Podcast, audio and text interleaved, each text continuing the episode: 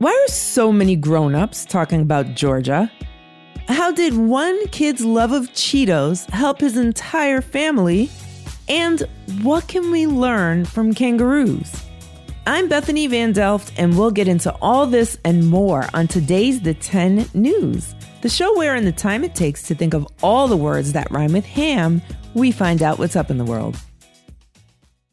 Okay, let's get into the 10 news. 10, 9, 8, 7, 6, 5, 4, 3, 2, 1.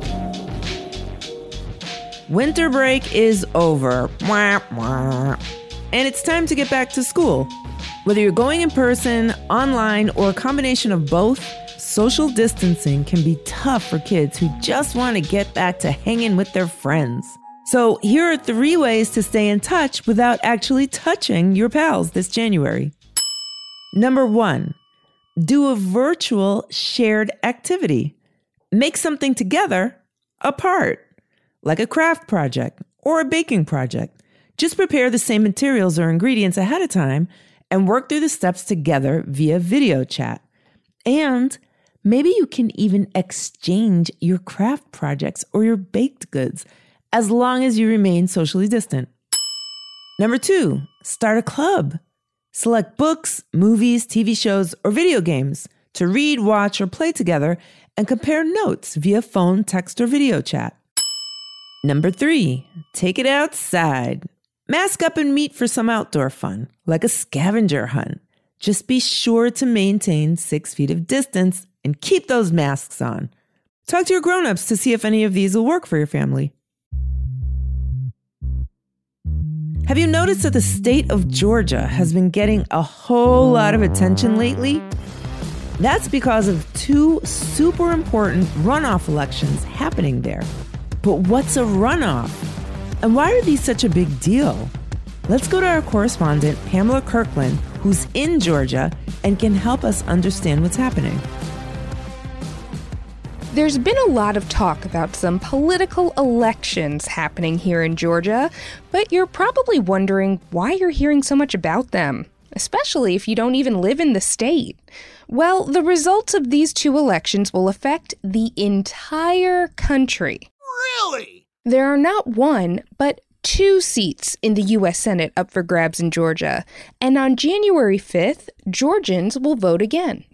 Kelly Loeffler and David Perdue, the current Republican senators for Georgia, are campaigning to keep their seats. They're running against Democrats Raphael Warnock and Jon Ossoff. Back in November, none of the candidates received more than 50% of the vote. That meant they would need to hold another election, called a runoff. All eyes are on Georgia because the party that wins in these elections will be the party that has the majority in the U.S. Senate. Each state has two senators, so there are 100 seats total in the Senate. Right now, Republicans have 50 seats and Democrats have 48. If Democrats can win both seats, that means there's a 50 50 split between the parties. But Democrats would control the Senate because the deciding vote is cast by the vice president. Ahem. That would be Vice President Kamala Harris after the Biden administration takes over. If the Republicans win one or both seats, they will remain in control.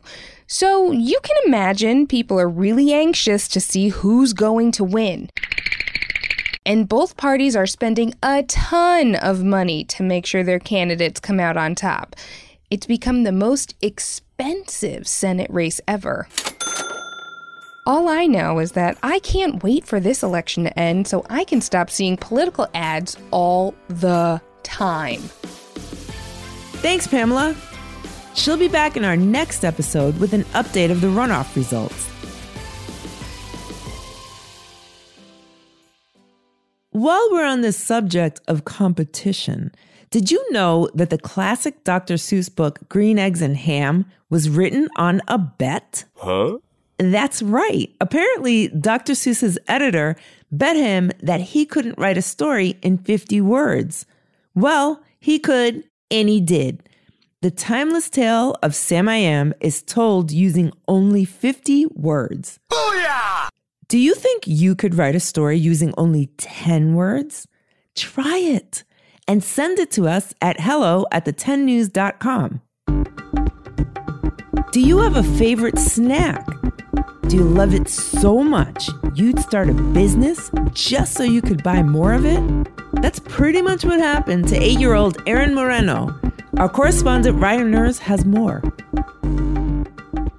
This is the story of a boy who, in a year plagued by a global pandemic, did some truly heroic things. And he did it all for the love of. Hot Cheetos with cheese! That's right. If you haven't heard of them, that's spicy hot Cheetos topped with a warm blanket of nacho cheese. Sounds delicious, right? Mmm. Okay, snap out of it. I'm getting ahead of myself. Let's rewind. Back in March of 2020, the COVID pandemic started taking a toll on businesses across the country. Many Americans lost their jobs. One woman in East Los Angeles, a single mother named Bernice Pacheco, lost not one, but two jobs. Her eight year old son, Aaron Moreno, remembers the moment he knew they were in real financial trouble. He saw the ice cream truck and asked his mom for $3 to buy some, that's right, hot Cheetos with cheese. When his mom said she couldn't afford it, he understood. He knew she was struggling. They had even lost their housing. We were living in a shed. Living in a shed, and without Aaron's 10 year old sister, Eileen. Because of their financial struggles, she had been sent to live with her grandparents in Mexico. But Aaron had an idea. He could help out by selling something he loved plants.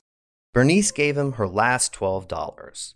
Aaron used it to buy one of his favorite types of plants. They're called succulents. They're really small, and I had eight of them.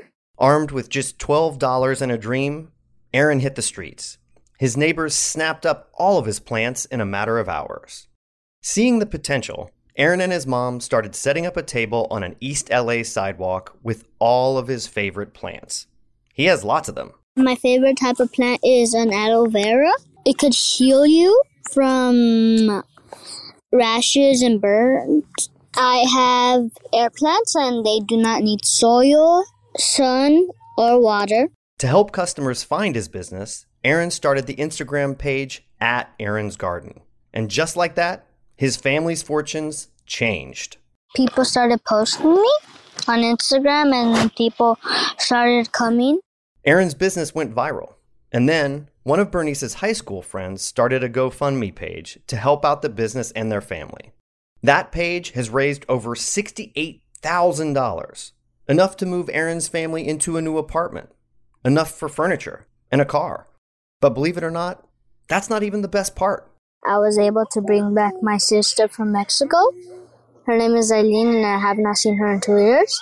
On the day his sister arrived, Aaron's mom blindfolded him for the big surprise. When I saw my sister, I was really happy and I ran to give her a hug. So now, together with Aaron's two year old sister Alani, the family is complete.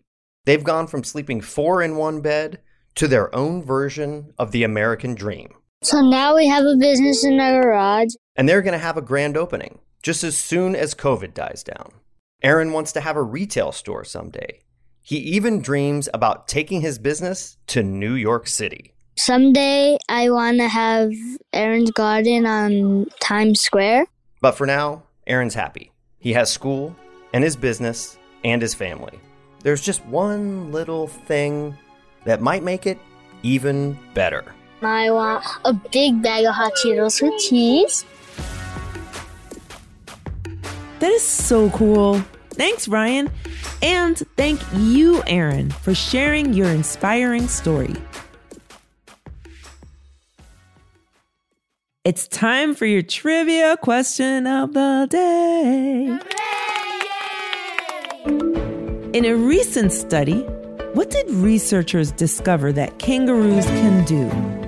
A. Ask humans for directions. B. Ask humans to be quiet.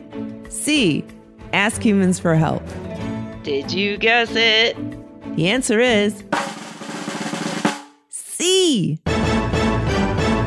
Experts from the University of Roehampton in London and the University of Sydney set up something called the Unsolvable Problem Task.